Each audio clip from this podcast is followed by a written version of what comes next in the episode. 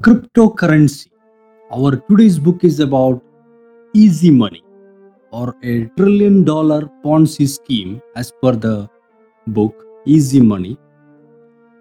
Crypto, which is being considered as the most volatile investment ever, you the name itself is cryptic and it has we cannot call it as a currency even though people call it as currency because it doesn't own any value or it doesn't store any value we cannot exchange anything out of it. It is created on a halloween day in 2018 by satoshi nakamoto. Nobody know who is that. It's a single person or a multiple person. It was started from a million to a 300 billion in 2020 to 3 trillion in 2021 and it is reaching around 1 trillion now. We are talking about such a volatile in- inv- investment today, cryptocurrency. Let's get started. Dan Davies, in his book Lying for Money, used to tell that anything that is growing unusually fast for a thing it is, it need to be checked in a way that need that has not been checked before. So anything that is growing unusually fast need to be checked in a way which has not been checked before. So we are going to check it in that way. We know the history of the things. We know Alex Alex Mashinsky is in jail for 115 years. Sam Bankman-Fried is bankrupt. Many things are there. But let us go closely to the casino capitalism or a digital casino capitalism where cryptocurrency is equivalent to the digital poker chips. That's our thing. So generally, if you consider about investment, wherever the investment have high return, that naturally tells that okay, you're going to have a high risk. So here we are talking about an investment which is so volatile, so the risk is too high. That's one part of the equation. But apart from that, you have to really think is it really an investment? So let us go into the detail much. So, yes, how it all started. Some history. It actually started in 2018 by Satoshi Nakamoto in a white paper that we know. But how this financial crisis happened, maybe you know, like subprime crisis. But let us go a little back. It actually started during the dot com crash when the internet boom was there. Everybody was thinking, okay, internet is a new thing. Everybody was investing there. Then what happened is that after the dot com bubble crash, there was low interest rate inter- interest rates and also financial dysregulation was there and too much money was pumped by george bush administrations and government was very free on that so that's why housing bubble happened that reached to a point then you know lehman brothers bankrupt and the financial crisis so somehow it started when the normal public lost their trust on the centralized economy. One of the important feature of cryptocurrency, which they used to tell, is that peer-to-peer decentralized currency. So normally, if you are sending a dollar or something between, a bank will be intermediate behind that, and everybody will see that. So that's why how we can make it decentralized. That was all the idea behind this. So that's why I mentioned on Halloween Day, 2008. So an interesting aspect before I go, not from the book, because we have our audience uh, read our earlier book, Return of the Gods, and all this. This happened on a Shemitah year, Shemitah year, or something like that, Israeli calendar. So if you look back, 1930, the Great Depression was a Shemitah year, and then 2008, 2021, all those things where having market is crashing. There is an interesting article in by david jeremiah in internet. So i just thought you to look into it. I'm not going into the detail much because it's not about the book but i'll add our link in the return of the gods as well. So some dates are important so on the halloween day satoshi nakamoto as i mentioned a person or a group of person or nobody come and tell that, okay, there is a solution. Okay, we can make a decentralized thing, but we can understand the double spend problem. Double spend problem is something like, okay, if you don't have an actual currency, if it is only a digital token, how you can make sure that we are not using it two times? What he mentioned is he combined two old technologies. First one is blockchain, which is, if I make it very simple, it's a distribution ledger. So whatever is happening, like if you follow accounting, you'll understand what is a ledger. Every transaction happening, a copy of that will be put into every system. So that way, you will not lose that information and you cannot easily tamper that information. That's first part of the equation. Second thing, public key encryption. Public key encryption is something like, okay, you everybody can identify the authenticity of that transaction but the parties who is involved on that can make their identity hidden so that was the thing still for solving the double spend problem satoshi nakamoto invented a new idea which is somehow maybe you don't know the idea much but you know what it is like mining. Cryptographic mining. So ironically the first crypto miner coin which is a bitcoin mine was called genesis coin. So that's why I, just ring some bell and i go and check about this shemitah here. That's why i mentioned the same. So peer to peer a consensus algorithm. So that way it is a beautiful concept. But the point is that can this be used as an investment? That's for example if you have a multinational company then blockchain is so beautiful so that you can have an efficient accounting mechanism which you can do that. And even the crypto also will work internally. But if you take it, outside then like i'm telling everybody will not simply become good intention just because a new thing is happened so that's why we try to tell as a ponzi scheme so there is a consensus algorithm happen. So that consensus algorithm was making sure that okay, this community, the group of people, all the cryptos are correct and in line with the things. So let's go further into the details. In King James version of Holy Bible, Revelation 13:17 tell that and that no man buy or sell save he had the mark or the name of the beast or the number of his name. Here is the wisdom which is somehow telling this is something about a prophecy about cryptocurrency. So after the invention of bitcoin in 2015 ethereum which is an open source happened and there are too much uh, cryptocurrencies happened after so the point is that as I mentioned, the idea behind all this is to make a decentralized, trustless currency. Let us check that words. Currency, as I mentioned, it is it should be a medium of exchange and it should have a store of value. We'll go into the detail about stable coin and other things, pegging and all. But let us go here.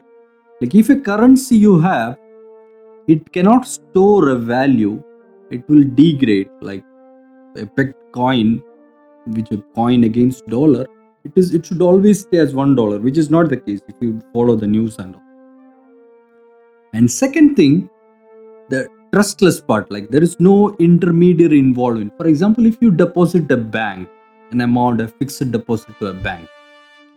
As per the federal insurance policy the government or the state is backing that protection. It is protected by that government. So nobody you know who lost money because of that. Even bank collapse government will interfere and then make sure that the investment is secure. But in here when it become decentralized which is actually centralized to a group of people who nobody knows. That's generally what it means even though we tell it as decentralized. The other point is that is it really scalable? If it really a currency. For example visa. Or mastercard. So let us talk about visa. Visa can process 24,000 transactions per second. But Bitcoin or the crypto can only maximum up to do 5 to 7 transactions per second. And to do that, because of the concept of this technology, it need an enormous power, electricity or the power which is almost equivalent to the power required for a country Argentina now. So compared to that, Visa need a minuscule of power and it can do all the things. So it is not scalable, it is not trusty, it is decentralized but centralized somehow. So that's the conspiracy there. So John Keynes, a famous economist, told that market can stay irrational longer than you become solvent. The point is that history is filled with lot of such Ponzi schemes. Even in 1600s, there was for the tulip flower, there was the first Ponzi scheme ever, maybe tulip mania. Like 12 acres of land was given for a single tulip flower. That was how people think. People are so irrational. Even South Sea Company, Isaac Newton, have a similar situation like everybody was investing on South Sea Company. And Isaac Newton was so much hesitant. At some point in time, he invested some money. Then he found returns. And he what he done is that he taken all his wealth and converted that to the South Sea Company. And ultimately, the South Sea Company collapsed and he lost all his money. So he told that I understand science better than I understand the money economics. Even the Elon Musk, the famous or uh, the inventor or, or so called innovator in our century, he used to promote a lot of Doge coins and all. Even Tesla reports tell that they lost millions through Doge coins. So until 2017, crypto market was so small. But when the COVID 19 hit, that 5 trillion worth of money was pumped into the economy by the government, that gave a boost to growth of this. That somehow make it uh, like a, a, a boost to that particular Ponzi scheme. So usually Ponzi scheme happen or scam or scandal happen. There are some fundamentals on that. First of all, it will be so much closed. The community will be closed, and also even Bernie Madoff, the famous or the largest Ponzi scheme in the history, known history, which is by 64 billion by Bernie Mad- Bernie Madoff, an ex Nasdaq uh, chairman. So he used to do the same. He you can only invest in Bernie Madoff scam if you get an invitation from him. And second thing about the Ponzi scheme is that you cannot withdraw the money easily. Similarly to the crypto, if you have invested say 1 million to the crypto, maximum as per the possibility of using tether or something is something like 100,000 you can return it back. So you cannot take all that money. That somehow make this so much. So people think about okay, everybody is doing this, so that's a rational thing. But market stays irrational longer than that. That is for sure. Even multiple Ponzi scheme happen from Tulip to Bernie Madoff to South Sea of Isaac Newton. Still, we are going behind this Ponzi scheme. Whoever promote cryptocurrency, they consider it as something new to the current century, or they call it something like a digital gold. They're telling that okay our problem now in the economy because we just stay away from the gold standard. If you don't get that point i'll give you explanation. Because until 1970 for every dollar we created we have been pegged or backed by a gold. That was how that standard worked. But the point is that richard nixon abolished that one in 1970 but here there is an important point. Because you are limiting your currency to a limited resources. Because gold is something a limited resource. Similarly crypto is a limited resource. Like you can have only 21 million bitcoins. Almost 90 or 80 to 90 percent is already mined also. So that's a limited resource. You cannot peg that to it. It's not possible. If it is has been pegged then government cannot put 700 billion when 2008 crisis happened. It could not be able to do 5 trillion when we have a covid-19 issue happen. So problem it is not going to be a digital gold. That is somehow they are going to thrill us as technology enthusiasts and inviting us in the trouble. How much real money is there in crypto? That's an interesting question as per ceo of uh, ex-ceo of celsius a crypto lending platform alex Mashin- he was uh, right now charged for 115 years in prison and all. He told to the author, Jacob Silverman, that only 15% of the money is real, rest is bubble. So that's why you see like you see that billions going in trillion and then trillion, 3 trillion coming back to 1 trillion. It's go on changing that one. Second part, this trustless, decentralized things can cater lot of limitations available with the current currency. For, for example, current currency you have money laundering is a difficult thing. You cannot fund it to unauthorized sources. So with this new thing, you can do all those things which is not possible using money. That's another another part of the equation. Even the Binance, the company, uh, crypto company, it started in China uh, by a famous CEO because in China when the communist government was happened, the gambling was being restricted there. So they find the crypto as an alternative because crypto usually casinos will be closed for some time, but crypto is something like 24 by 7 capital uh, like casino. You will not it will not close. It is it's going to be there. So when China restricted on gambling, they found crypto. Also, China has a limitation of spending. You cannot invest more than fifty thousand like that outside and all. So this crypto give them an opportunity to transfer money outside the country and all. Such things was happening. Even the tether, which is a stable coin, as I mentioned previously, like uh, if you want to like you're you're playing in a casino you want you have poker if you want a new one you will not go and get the bank and get the new one like that. If you want to transfer from one crypto to other.